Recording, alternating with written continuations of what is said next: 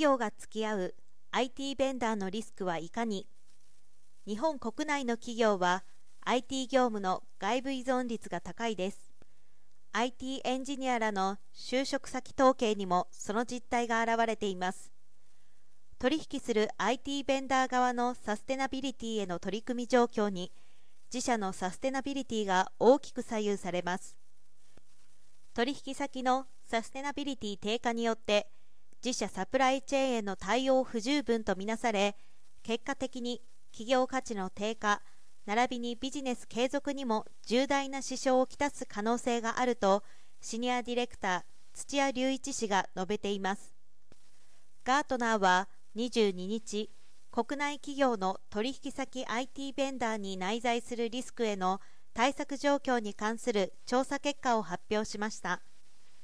取引先 アイティー ベンダーに内在する各種財務、オペレーショナル、サイバーセキュリティ、法規制、コンプライアンス、戦略、地政学、サステナビリティリスクへの国内企業の対策状況を尋ねた。結果、アイティー ベンダーの各種リスクへの対策の中で、サステナビリティリスクに関する対策を十分に講じている企業の割合は最も低い じゅっパーセント にとどまりました。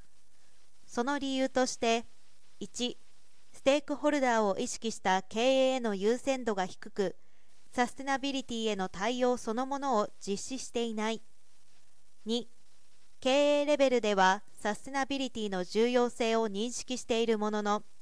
取り組み対象となるステークホルダーに アイティー ベンダーが含まれていない。さん.